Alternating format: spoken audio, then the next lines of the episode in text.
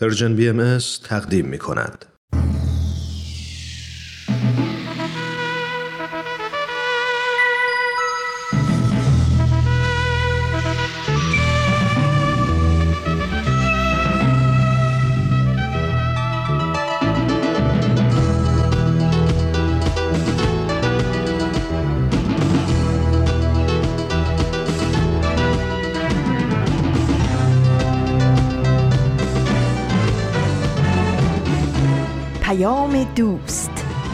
برنامه ای برای تفاهم و پیوند دلها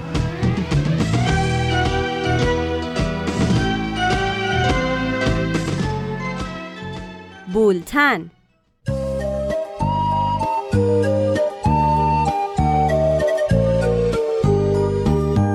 امروز بیستم خرداد ماه 1400 خورشیدی برابر با دهم ژوئن 2021 میلادی است. این 38 مین شماره بولتن است.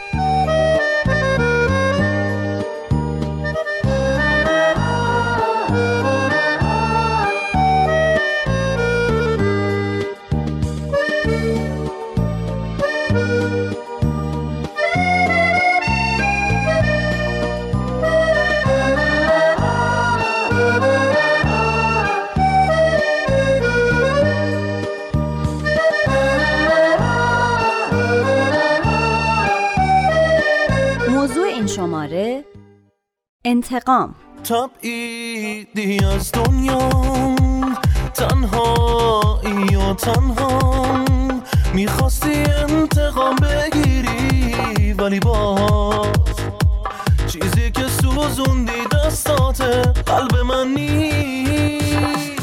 با حسرت و دردم باور نمی کردم می‌خواستی خوشحالیم تموم شه ولی باز چیزی که تموم شد رویات قلب من نیست. انتقام می‌گیرم از عشقت. عاقبت قلب مغرور تو پس میدم. همه می‌گفتن بد کردی با من.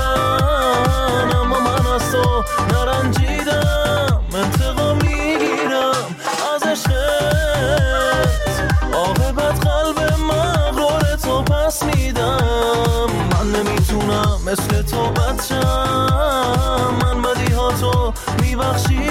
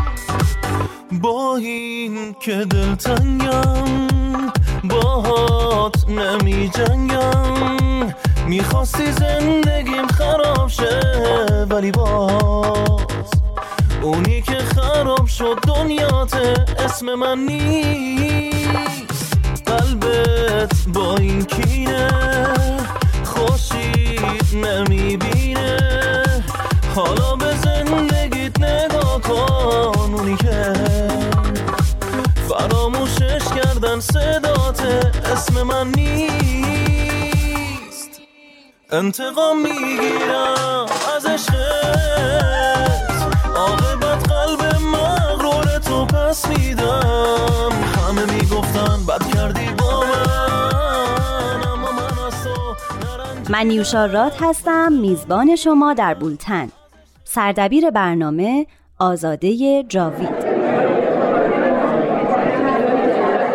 چه کاریه؟ چی گفتی؟ همینو خب گفت حقشه. چرا که یعنی نه؟ همینطوری ولش میشه کنم؟ که هر کی هر کیه مگه؟ باید به سزاش برسه. موافقم ولی نه اینجوری. مگه نظر تو رو خواستم؟ انتقامه نه خب که ادالت چی؟ حسابی داغونش فکر کرد. کن فامیل صمیمیم بود. افتاد به جون گفته زندگی باشم منم که نباشم. بچه هم باید تلافی کنن. چی داری میگی؟ پرت به؟ خودت برمیگرده. خودم بنگ خیلی راضی بالاخره تلافی کردم. ولی من حالم خوب نیست. ببین بچه ها یاد می‌گیرن بابام خیلی ناراحت. به من بد کردن. مامانم با دوستش دعوا خیلی بهش ظلم باید شد. یه کاری مراقب کرد. باش به عواقبش چرا کتابامو پاره اینکه کردی؟ دوستم برداشت. کجاست؟ برداشت گره دیوار نقش نه خانم معلم دعوا می‌کنه. ما کش دنبالش نرو فایده نداره. چه کار می‌کنی بچه؟ شیشه پنجره رو شکر برای اذیت نکن گناه وای داره. لیوانو پرت شد داداشش فرار کرد. همه لباسا رو ریخت. مامانش خیلی ناراحت. چرا اینجوری یعنی می‌کنی؟ یادت رفت. براش بی تو اهمیت طرف کی بچه ها هستی؟ رنج می‌برن. باید زندگی کنی. بهتر از قبل ادامه بده. خودتو کنترل. چرا انتقام؟ اول خوب فکر کن. راه حل فقط انتقام نیست.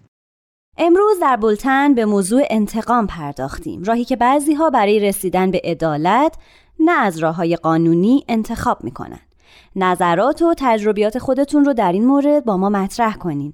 شماره تلفن مستقیم ما هست دو صرف یک 703 671 88 88 پاراگراف برنامه‌ایه که پارسا فناییان تهیه می‌کنه. او یادداشتی از شهرزاد رفیعی رو که در مورد انتقام نوشته برامون می‌خونه.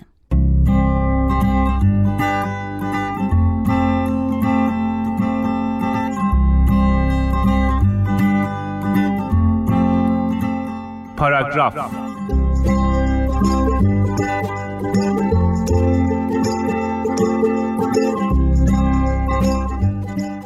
وقتی اسم انتقام وسط میاد ذهن من دو جا میره. لذتی که در انتقام هست در بخشش نیست و برعکسش لذتی که در بخشش هست در انتقام نیست.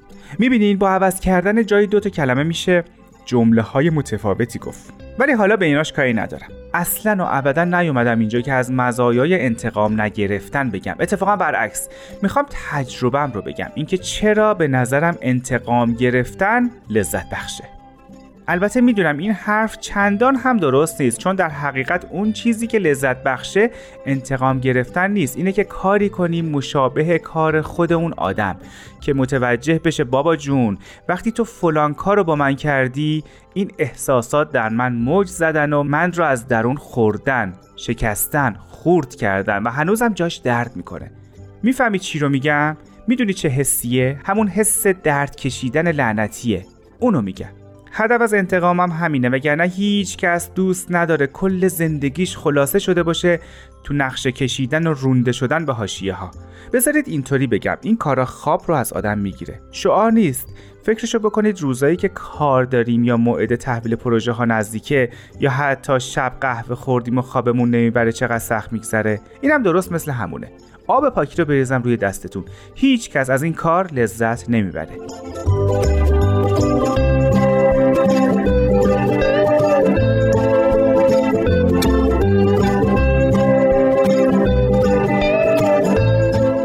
برگردیم به انتقام. ما انتقام می‌گیریم که به طرف بفهمونیم چه رنجی رو به ما تحمیل کرده و چه دردی رو روونه خونمون کرده. ما انتقام می‌گیریم که به او مزه کارش رو بچشونیم. ما برای ایناست که انتقام می‌گیریم. ولی هیچ راهی نیست که آدم خودش رو در حد دیگران پایین نیاره و اونا رو متوجه اشتباهشون بکنه. یعنی محض رضای خدا. یک نفرم تو این دنیا پیدا نشده که خلاقیت به خرج بده و کاری کنه که آدما بدون درد متوجه بشن کاراشون چه تأثیری می‌ذاره روی دیگران؟ جوابم شاید به نظرتون خندهدار بیاد. اما من میگم اگه آدما داستان بخونن خیلی چیزا دستشون میاد. توی داستانا همه جور آدمی هست. هر دردی که یک نفر روزی در زندگیش کشیده به چشم می‌خوره و اگه داستان خوبی باشه کاری می‌کنه که شما هم اون درد رو حس کنید. کاری می‌کنه که با قهرمان داستان یکی بشید و خودتون رو توی دنیای اون ببینید. کاری می‌کنه که چیزهایی تجربه کنید که ممکنه تو زندگی عادی و معمولیتون هرگز امکان تجربه کردنش رو نداشته باشید. انتقام نگیرید. اگه کسی اذیتتون کرد بخندید. به کتاب فروشی برید و براش کتابی بخرید. امیدوار باشید که کتابی رو که به او هدیه دادید بخونه. اینطوری هم حسی رو که در شما به وجود اوورده می‌فهمه و شاید از کارش دست بکشه هم شما خودتون رو هم سطح او نکردید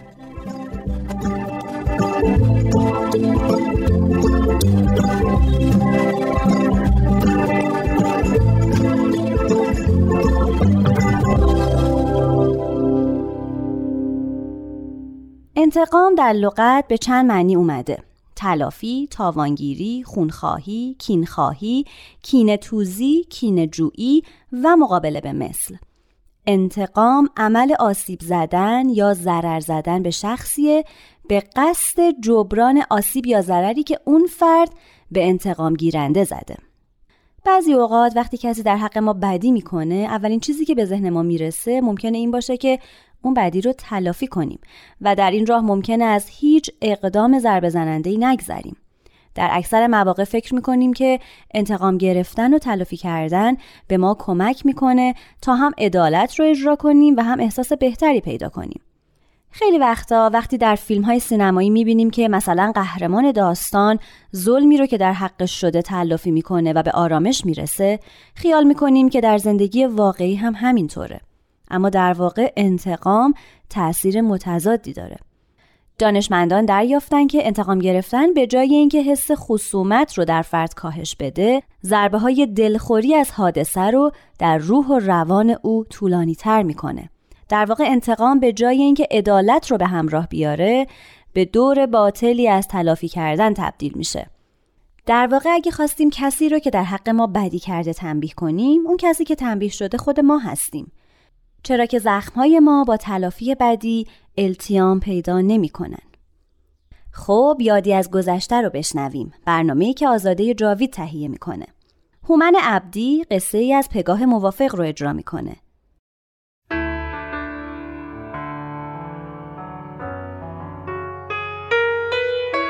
یادی از گذشته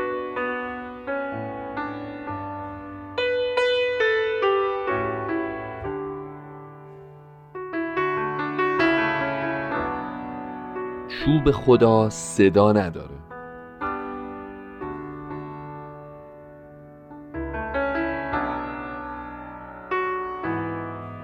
در حقت بدی کرده قبول فراموشش کن واگذارش کن به خدا. چرا انقدر خودتو دیگران رو اذیت می‌کنی؟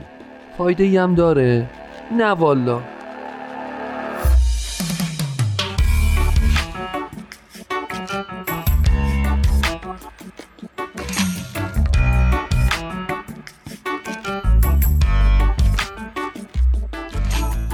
حرفا رو داداشم دوازده سال پیش یه شب که اومده بود خونمون بهم گفت.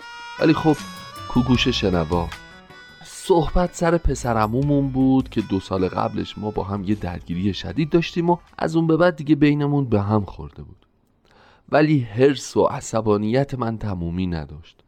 پسرموی ما آدم جاه طلبی بود و اخلاقای خاص خودش رو داشت. ما با هم یه کارخونه داشتیم که از پدرامون بهمون رسیده بود و من و داداشم و پسرمو تو شریک بودیم. نصفش مال اون بود نصفش مال ما دو نفر. پسرمو اصرار داشت که ما سهممون رو بهشون بفروشیم و ما هم که کار و شغل دیگه ای نداشتیم راضی به این کار نبودیم. تا اینکه پسرمو با سندسازی و جعل بعضی از مدارک اینطور جلوه داد که کارخونه داره ورشکست میشه و هر ستا مجبوریم تا به خاک سیاه نیفتادیم بفروشیمش. یه خریدارم پیدا کرد و کارخونه رو با قیمت خیلی ناچیز بهش فروختیم. بعد فهمیدیم که همش صحنه سازی بوده و خریدار اصلی خودش بوده و با این دوز و کلک کارخونه رو مفت از چنگ ما در آورده. هر کاری کردیم از دعوا و مرافع گرفته تا گرفتن وکیل و شکایت به جایی نرسید. و آخر سرم گفت تقصیر خودتونه. می‌خواستین از اول سهمتون رو بفروشین. من و داداشم تو شرایط خیلی سختی افتادیم. نه کار داشتیم نه سرمایه. دو سه سالی طول کشید تا تونستیم دوباره سرپا بشیم و تو این مدت هم مرتبا می‌دیدیم که کارخونه داره سود میده و پسرمو وضعش بهتر و بهتر میشه. کارد می‌زدی خونم در نمیومد هر چی داداشم نصیحتم می‌کرد تو کتم نمی‌رفت. می‌گفتم تا حساب اینو نرسم آروم نمی‌گیرم. یه روز از طریق خواهرم که با پسرم و اینا رفت آمد داشت با خبر شدم که برای دخترشون قرار خواستگار بیاد. اونقدر این در اون در زدم تا تونستم با خواستگاره یه قرار ملاقات بذارم. وقتی رسیدم سر قرار دیدم جوون خیلی خوبیه و معدبه و متوجه شدم که به تازگی درسش تموم شده و رشته پزشکی خونده و توی یه بیمارستانم مشغول کاره. خونم به جوش اومده بود. اصلا نمی‌تونستم طاقت بیارم که هر چی قسمت خوبه نصیب این پسرمو و خانوادش بشه. تا تونستم پشت سر همشون بد گفتم و تمام ماجرای کلاهبرداری پسرمو رو با آب و تاب و رنگ و لاب اضافه براش تعریف کردم و گفتم بچه هم اخلاقشون به پدره رفته بود. خلاصه اگه به آیندهش علاقه منده باید از این وصلت صرف نظر کنه.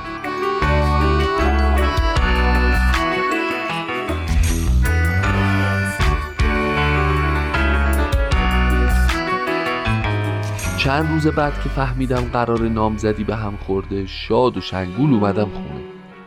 از غذا داداشم و خونوادش اونجا بودن. ظاهرا شنیده بودن که نامزدی به هم خورده و داشتن در همین مورد صحبت می‌کردن که من خنده کنان وارد بحث شدم و گفتم چی خیال کرده بودین؟ همینطوری دو تا خونواده رو به روز سیاه بشونن هیچی به هیچی؟ چوب خدا که صدا نداره. مدت ها بود منتظر این فرصت بودم که کار این پسرمو رو تلافی کنم. همسرم گفت یعنی چی؟ تو دخالتی مگه تو این کار داشتی؟ گفتم پس چی خیال کردی؟ میشستم تماشا می‌کردم که آقا از فردا پوز داماد دکترشون رو بهم بده؟ رفتم هر بلایی سرمون آورده بود گذاشتم کف دست شادومان داداشم یهو قرمز شد و فریاد زد از کی تا حالا تو شدی چوب خدا؟ تو از خدا نمیترسی مرد؟ گفتم خان داداش مگه اون نامرد وقتی داشت کلاه ما رو ور داشت از خدا ترسید؟ گفت پس تو هم یکی هستی لنگه اون. و با عصبانیت به زن و بچهش اشاره کرد و از خونه رفت بیرون. خانومش از همسرم عذرخواهی کرد و خداحافظی کردن و رفتن. انگار آب سرد ریخته بودن رو سرم.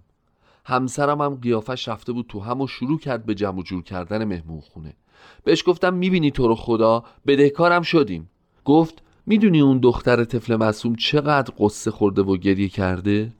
گناه اون چی بود؟ تو چطور به خودت اجازه دادی با سرنوشت اون بازی کنی؟ گفتم به من چه؟ اصلا خواستگاری که به حرف یکی دیگه بیاد و نامزدیشو به هم بزنه همون بهتر که بذاره بره مگه من مسئولم می‌خواست باور نکنه همسرم در حالی که می‌رفت سمت آشپزخونه گفت اینطوری کارتو توجیه نکن یه آتیش به پا کردی تر و خشک و با هم سوزوندی ببینم حالا که انتقامشو گرفتی دلت خنک شد؟ دلم خنک نشده بود. از همون وقت که تو شرکت خواهرم زنگ زده بود و خبر به هم خوردن نامزدی رو داده بود خوشحال شدم ولی دلم خنک نشده بود. همش دلم هری میریخ پایین. حس می‌کردم دیگه اون آدم سابق نیستم. از خونه رفتم بیرون و همینطور بی هدف راه می‌رفتم که یه دفعه دیدم جلوی منظر پسرموم هستم. تا خواستم برگردم در باز شد و همسرش اومد بیرون. احوال پرسی کردم و گفت دخترش بیمارستانه و می‌خواست بره پیشش. ظاهرا لب به غذا نمی‌زده و از شدت ضعف بیهوش شد.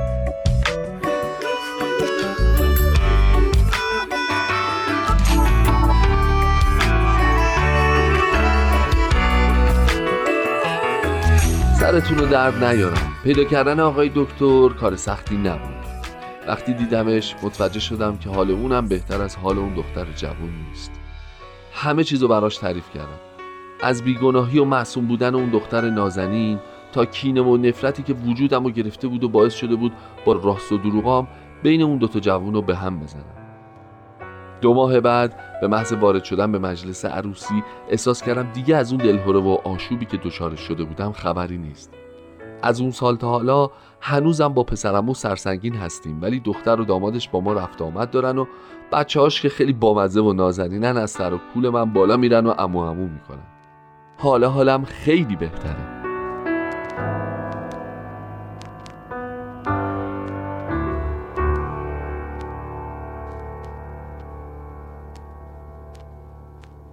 تلافی کردن و انتقام گرفتن علاوه بر شخص انتقام گیرنده بقیه افراد خانواده رو هم تحت تاثیر قرار میده که مهمترین اونها کودکان هستند. یکی از دلایلی که کودکان مخرب و انتقام جو باشن اینه که در محیط و فضای موافق انتقام و تلافی رشد می‌کنن. از این فضا تأثیر می‌گیرن و رفتارهای تلافی جویانه از خودشون بروز میدن.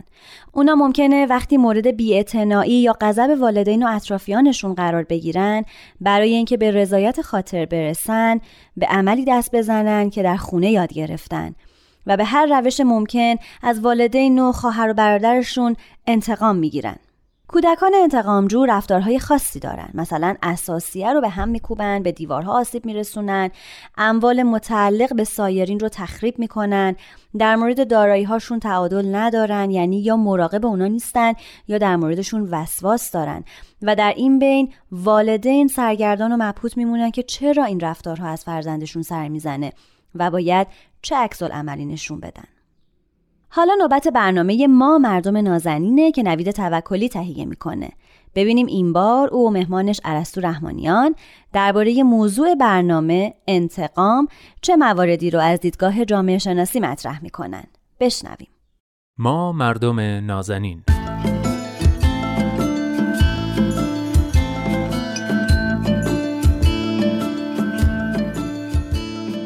سلام. سلام و درود به شما مردم نازنین. خیلی خوش اومدید به برنامه خودتون. من نوید توکلیام و این هفته با حضور دوست خوبم ارسطو رحمانیان پژوهشگر علوم اجتماعی قراره که درباره انتقام صحبت کنیم.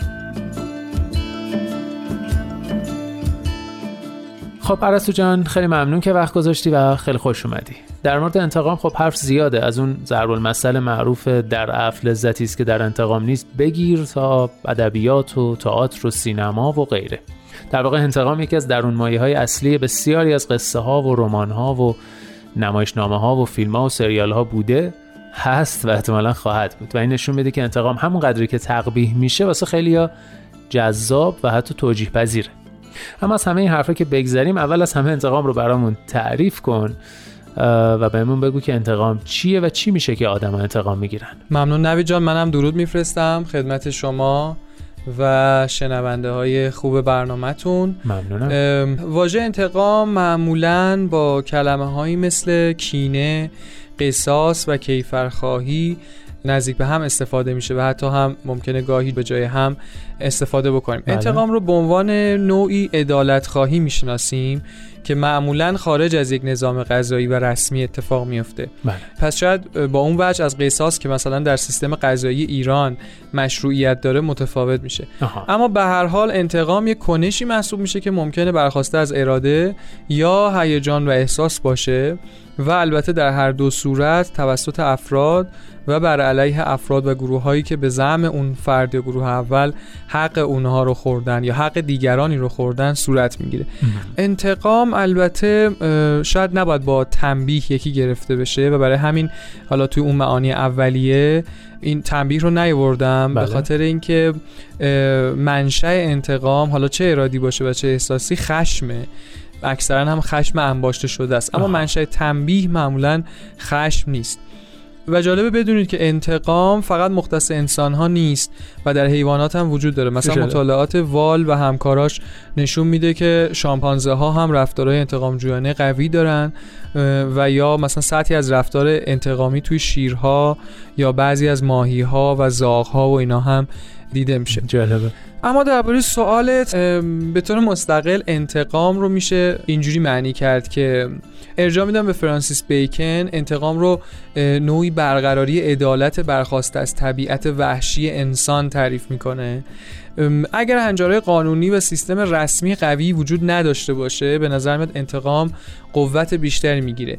این حالت دو شکل داره. یا می‌تونیم تصور کنیم انسان بدوی رو که در اون دوره به علت فقدان قوانین دقیق و رسمی و البته عقلانی به حالا معنی امروزیش انتقام بسیار رایج بوده. چون افراد به همین شکل عدالت رو برقرار می‌کردن. بله. یه شکل دیگه هم هست. می‌تونیم تصور کنیم جامعه امروزی رو که توش سیستم قانونی عادلانه نیست و اجرای قانون رو به روشی انجام نمیده که افراد اون جامعه رو راضی کنه. در نتیجه افراد ممکنه تو بعضی موقعیت ها احساس نکنن که فرد یا گروهی اون اندازه و به اون شکل که حقشه به جزای کارش رسیده و در نتیجه دست به انتقام جویی بزنن. در واقع توی این جوامع از نظر فرد انتقامجو قانون توانایی اجرای عدالت رو نداره.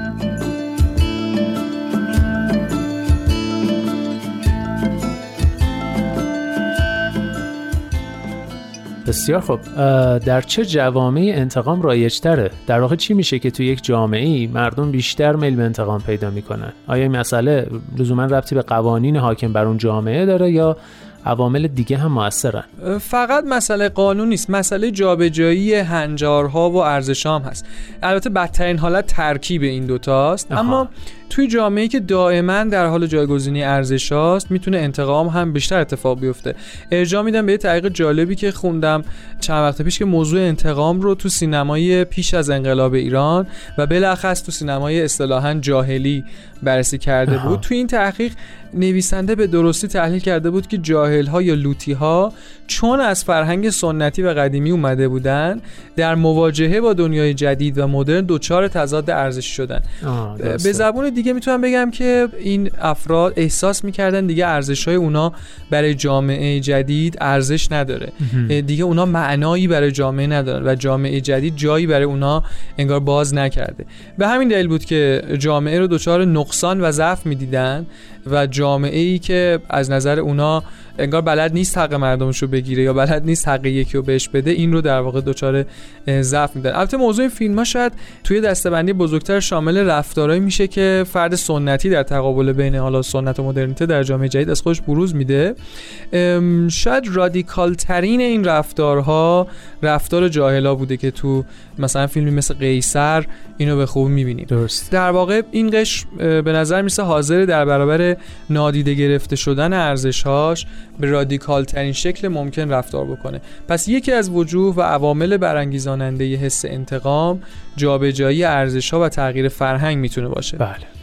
موضوع دوم بحث ناکارآمدی قوانینه که شما هم اشاره کردین. یکی از آسیب های این ناکارآمدی اینه که افراد رو تو شرایط نابرابر قرار میده. نابرابری و تبعیض باعث بروز آسیب های خب جدی بخشاری از جامعه میشه و این آسیب ها اگه بهشون رسیدگی نشه و یه جایی تو قانون براش مثلا پیش بینی نشده باشه می‌تونه باعث برانگیختن حس انتقام بشه. بله. مثال بخوام بزنم مثلا کودکی که توی خانواده فقیر یا حاشیه نشین به دنیا میاد این کودک خودش تقصیری توی این وضعیت نداره و بر اساس تمام پیمانهای حقوق بشری بین المللی دولت وظیفه داره قانونا برای این کودک شرایط برابر تحصیل شرایط برابر بهداشت و مراقبت رو فراهم کنه. بله. حالا دولتی رو در نظر بگیریم که تو این زمینه اهمال می‌کنه. یعنی این کودک تو همون وضعیت حاشیه نشینی زندگی می‌کنه. هر روز زندگیش بدتر و بدتر میشه. مجبور میشه تو سین پایین کار کنه. مورد تجاوز بزرگسالها قرار می‌گیره. با موزل اعتیاد ممکنه دست و پنجه نرم بکنه و بسیاری آسیب های ریز و درشت دیگه. بله. بسیار طبیعی و منطقیه که این کودک با عقده ها و مسائل بسیار بزرگ میشه تا بزرگسالی یا حتی قبلتر تو نوجوانی تبدیل به یک فنر فشرده میشه که به زودی داره در میره و می‌خواد از تمام آدم ها و جامعه که توش به دنیا اومده و این شرایط رو برای اون درست کرده انتقام بگیره بله. این انتقام به شکل های مختلف ممکنه بروز کنه از انواع رفتارهای بزهکارانه تا تخریب اموال عمومی وندالیزم همه اینا هست دیگه و شاید بشه این سوال مطرح کرد که آیا اینجا میشه گفت این رفتار کودک غیر طبیعیه و یا غلطه؟ واقعا جای تحمل داره. بله, بله. و می‌تونیم بگیم که ناتوانی یا نارسایی و یا عدم اجرای درست قانون یکی دیگه از عوامل اجتماعی هست که به تولید رفتار انتقام جویانه دامن می‌زنه.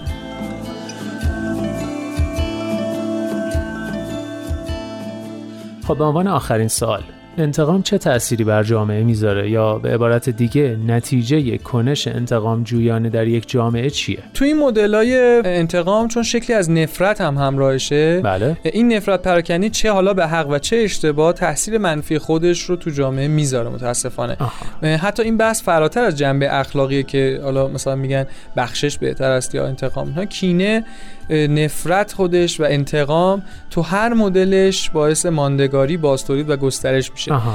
نفرت نفرت از دیگری اولش می‌تونه متوجه مثلا قانونگذاران، دولت مردان ناکارآمد، مدیران فاسد، اختلاسگران متواری و هر کسی بشه که ما حالا اونو متهم می‌کنیم. اما تحقیقات نشون میده که این نفرت پراکنی و کنش انتقام جویانه نهایتا منجر به تنش بین گروه های اجتماعی مختلف میشه و به این راحتی قابل بازیافت و حذف از جامعه نیست. نیست. همون چرخه انتقام که میگن. دقیقا. از این موضوع حتی می‌تونیم نتیجه فراتر بگیریم که بازم تاکید می‌کنم اصلا مسئله از بود اخلاقی نیست. اونم اینه که در هیچ نوع احقاق حقی چه انتقام جویانه چه قانونی چه و هر شکلی کنش انتقام جویانه یا همراه با حتی ذره ای نفرت این مسئله رو متوجه جامعه می‌کنه که حتی اگه اون موضوع به خصوص تا حدی هم حل بشه یعنی مسئله اصلی حل بشه مثلا حالا یه قانونی تغییر بکنه یا یه فردی به حقش برسه یا به سزای کارش برسه اون نفرت و کینه ای که همراه با کنش حقخواهانه افراد وارد گود شده به این راحتی از جامعه خارج نمیشه و می‌تونه به طرفهای مختلف ماجرا آسیب‌های جدی وارد کنه. چون اصلا قابل مهار و کنترل نیست. پس شاید جای تحمل داره که اگه فکر می‌کنیم تو حوزه ای از قوانین حالا قوانین اشتباهی بر مملکت حاکمه و یا نابرابری بیداد می‌کنه و یا مثلا اقلیتی تحت آزار و تبعیضه برای حق خواهی و تغییر وضعیت کنش انتقام جویانه برخواسته از کینه صرف بدون مداخله اقلانی و حتی حاوی نفرت پراکنی چندان کنش مناسب و موثری در دراز مدت نیست. و حتی اگر ابرویی رو اصلاح کنه حتما چشمی رو هم زخمی خواهد کرد.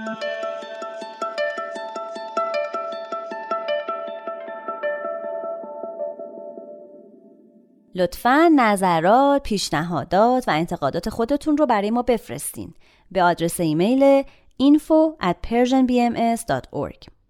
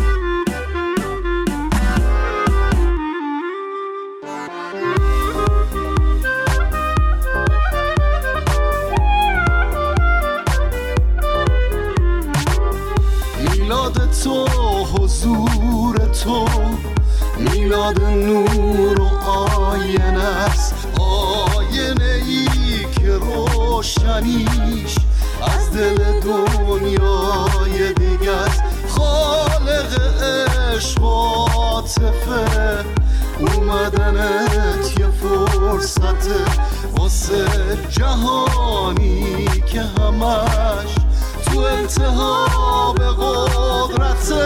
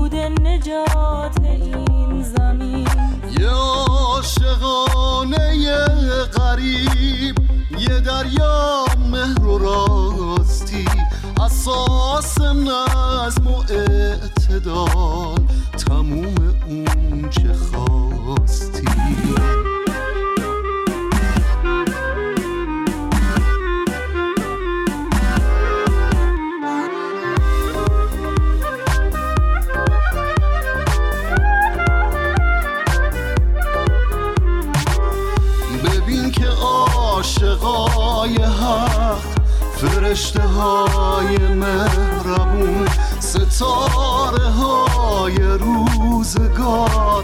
اهالی هفت آسمون به یمن روز روشنه. شکفتن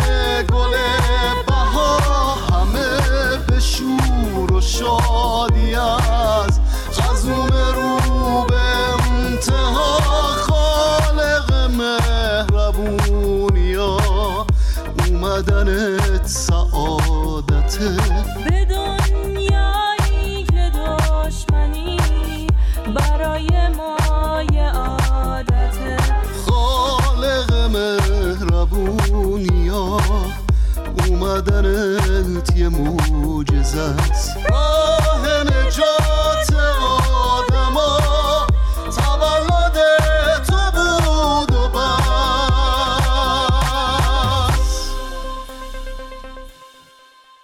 و اما برنامه تنز بلتن نکته که رامان شکیب اون رو تهیه می‌کنه. او و همکارش سهراب مزفری با هم برنامه رو اجرا می‌کنن. نکته.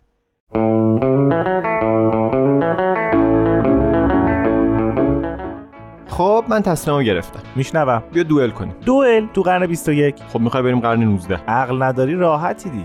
بعد یه راه منصفانه برای انتقام خودم از تو پیشنهاد میدم. بده. خب عقل کل تو بگو چیکار کنیم چیو چیکار کنیم انتقام خودم از تو رو. الان واسه چی فاز انتقام برداشتی اصلا؟ خیانت در رفاقت. این وصله ها به من نمیچسبه آقا. زیرش نزن گردن بگیر. اون حق من بود سهم من بود. حالا یه استوری تو reply کرده بود یعنی خبریه؟ reply معمولی نبود قلب قرمز بود. دیدی مزدوری؟ مزدوری آقا. نیستم. هستی. بین اون قلب قرمزی که تو میگی فرستاده با اون گل سرخی که خودش میگه فرستادم فقط یه شباهت وجود داره. چی؟ یه دونه ر داره. پس قبول داری که خیانت کردی؟ من به این خاطر با ایشون رفتم سر قرار که انتقام پدرم رو بگیرم. از کی؟ از پدرت. خب نابغه پس چرا از من گرفتی؟ واسه اینکه بابات 11 ساله که مرده. برای شادی آن مرحوم یک دقیقه که نه time برنامه پاسخگو نیست. 5 ثانیه سکوت می‌کنی. یادم باشه تو مراسمتون جبران کنم. پس بیانصافی پدر مرحومتو قبول داری؟ قبول دارم ولی از سمت پدر مرحومم نبوده. چطور؟ مادر بزرگم تیکه گرفته بود براش. کجا؟ در یکی از مکانهای مصاحبت عمومی زنان یعنی مادر بزرگ شما مادر شما رو که همون خانومیه که پدر بنده سالها میخواستتش در یکی از مکانهای مصاحبت عمومی زنان دیده پسندیده و برای پدر شما تیکه گرفته. اینجوری که تو میگی یکم غلیظ میشه. خب بشه. خب درصد انتقامش میره بالا. رقیقش کن برام. مادر بزرگ من این کارو برای انتقام از پدر بزرگ شما انجام داده. چطور؟ مگه مامان بزرگ بنده سر سفره عقل نشسته بوده. بله بله. مگه هر ازدواجی به یه داماد نیاز نداره؟ بله بله. مگه پدر بزرگ شما دوماد نبوده؟ بله بله. پس واسه چی نرفته؟ کار پیش اومد براش. وسط مهمترین اتفاق زندگیش چه کاری پیش اومده؟ یه دختر دیگر دیده از اون خوشش اومده. مادر بزرگ من مثل پنجه آفتاب بوده. بر منکرش لعنت. خب؟ خب که افکار پدر بزرگ من به اون خانم نزدیکتر بوده. نه خیر این داستانا نیست خودت هم می‌دونی. نمی‌دونم. جد بنده قرار بوده جد شما رو بکشه. چرا؟ این دوتا با هم شریک بودن. خب. جد شما حق جد منو خورده. جد من هر چی باشه بخور نبوده. بخور بوده خوبم بوده. چی خورده؟ حق جد بنده رو. حقش چی بوده حالا؟ نصف جنسای مغازشون تو سارایوو بعد جد شما چیکار کرده اون وقت؟ جد بنده یه نفر رو استخدام کرد. که چیکار کنه؟ که انتقام بگیره. به چه صورت؟ به این صورت که یه تیر بزنه بهش. پس چرا نزده؟ بیورزگی فرد مسلح. یعنی چی؟ راننده کالسکه جد شما به شهر وارد نبوده. خب. تو مسیر از راننده کالسکه ولیعهد اتریش مجارستان آدرس می‌پرسه. خب. اونم که آدم خیلی مشتی بوده میگه بیا دنبال من مسیرمون یکیه. خب. به این جای قصه که می‌رسیم فرد مسلح استخدامی شیش می‌زنه. خب. دستش میلرزه سر تفنگ و اشتباهی می‌گیره سمت ولیعهد و فوق اما وقع دروغه. خیلی هم راسته. اینو شما علکی تو تاریخ خانوادهتون جا کردید که ما رو متهم کنید. تکذیب نکن. گردن بگیر. نمی‌گیرم. ما همچین چیزی تو تاریخ خانوادهمون نداریم. دارید؟ گردن بگیر. نمی‌گیرم. تازه اگرم داستانت واقعی باشه دلیلش تو تاریخ خانوادگی ماست. مدرک رو کن. رو می‌کنم. رو کن. اینکه بابای جد شما مزدور بود آقا. دلیل بیا. زمانی که قاصد چنگیزخان میاد و بچه ها دور هم کله پاچش می‌کنن چنگیز جان چی میگه؟ چی میگه؟ میگه قالتاقا قاتل قاصدمو بدید برم. خب. میگن میدیم. بابای جد بنده مسئول میشه که قاتل قاصد رو ببره تحویل بده. خب خب چی لازم داشته؟ اسب. آفرین. حالا بابای جد شما چی بوده؟ چاروادار دربار. آفرین. چاروادار قالتاق دربار. دلیل بیا. پول سه تا اسب سالم و سرپا رو می‌گیره دو تا اسب پیزوری تحویل میده. بابای جد شما کودن بوده تقصیر بابای جد منه؟ بابای جد دزد بوده بنده خدا. همین کارش باعث میشه قاتل قاصد نرسه دست اون مرد. چرا؟ چون اسبا وسط راه تسمه تایم پاره می‌کنن اسبی هم که تسمه تایم پاره کنه سرسیلن میسوزونه. که در نتیجه دندش جا نمیره. احسنت بابای جد بنده با قاتل قاصد وسط بیابون گم میشن و از سرنوشتشون خبر نداریم. خب. خب که سر همین چنگیزخان با هممون فامیل میشه. این یه انتقام بوده که دلیلش میشه منه. میشنوم. قابل شما زده حابیل مظلوم و کشته. میگم مزدوری میگی نه. نیستم. هستی. قابل واسه ما نبوده اصلا. پس الان این بچه رو کی گردن می‌گیره؟ چون واسه ما هم نبوده. حالا صدای اون بریاد همیشه تو مخ ماه ها. درش بیار دیگه. اجازه بده.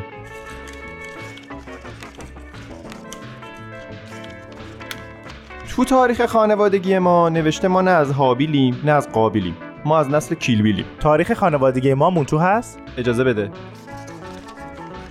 تو تاریخ خانوادگی شما هم نوشته شما نه از هابیلید نه از قابلید بلکه شما هم از نسل کیلبیلید. گوگل کن ببینیم بابا کی هستن میگی گوگل کن؟ نمیگی شمعدونیا دق می‌کنن برگه های من قهر می‌کنن؟ خب همونجا search کن پس. اجازه بده. کیلبیل فردی بوده که در هنگام ضربه تاریخی قابیل به هابیل یه گوشه نشسته بوده ماستشو میخورده یعنی کل ماجرا کنسله؟ آره بابا. یعنی مشکلی نداریم؟ نه اصلا بیا واسه نشون دادن حسن نیتم انتقام باباتو بگیر. از کی؟ از بابام که مرده از من. نمی‌خوام. واسه چنگیز کوچولوی درونه. نه دیگه ندارم. واسه عمو قابیلمون قاتله. واسه عمو هابیلمون مقتوله. خب واسه کیلبیل کبیر. باش.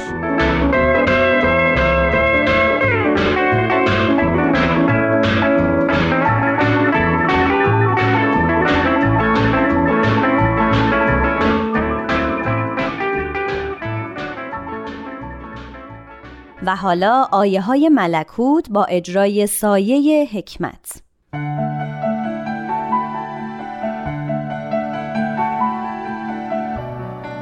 آیه های ملکوت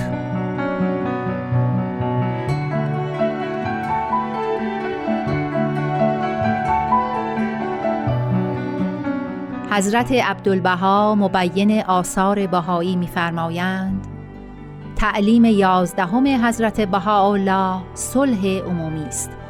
و تا علم صلح عمومی بلند نگردد و محکمه کبرای عالم انسانی تشکیل نشود و جمیع امور ما به الاختلاف دول و ملل در آن محکمه قطع و فصل نگردد عالم آفرینش آسایش نیابد بلکه هر روز بنیان بشر زیر و زبر گردد و آتش فتنه زبانه کشد و ممالک قریب و بعید را مثل خاکستر کند.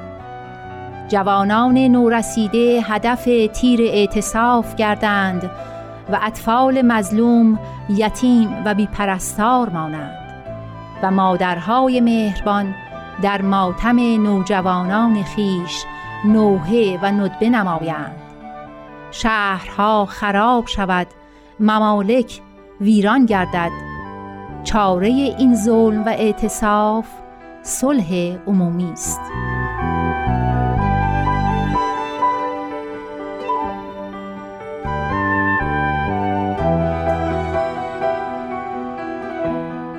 و نیز می‌فرمایند بعضی از مأمورین که خوف انتقام دولت و خوف از عذاب الهی دارند البته ملاحظه عدالت را بیشتر نمایند. علل خصوص اگر نفسی خوف عقوبت ابدی و امید به مکافات ابدی داشته باشد البته این نفس به نهایت همت در فکر اجرای عدل است و بیزار از ظلم. زیرا انسانی که معتقد است اگر ظلم کند در عالم باقی به عذاب الهی معذب می شود البته از ظلم و اعتصاف اجتناب نماید.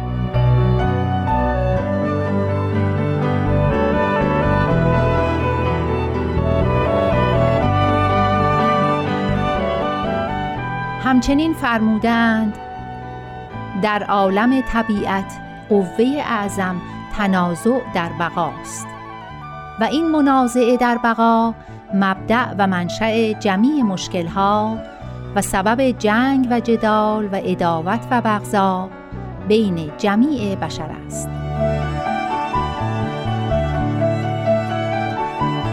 پس تا مقتضای طبیعت بین بشر حکمران است فلاح و نجاح محال. زیرا فلاح و نجاح عالم انسانی به فضائل و خصائلی است که زینت حقیقت انسان است و آن مخالف مقتضای طبیعت است. طبیعت جنگجوست. طبیعت خونخوار است. طبیعت ستمکار است. طبیعت غافل از حضرت پروردگار است. این است که ملاحظه می‌فرمایید که این صفات درندگی در عالم حیوانی طبیعی است. لحاظا حضرت پروردگار محض لطف و عنایت بعث رسول و انزال کتب فرمود تا به تربیت الهی عالم انسانی از فساد طبیعت و ظلمت نادانی نجات یافته به کمالات معنوی و احساسات وجدانی و فضائل روحانی موفق گردد.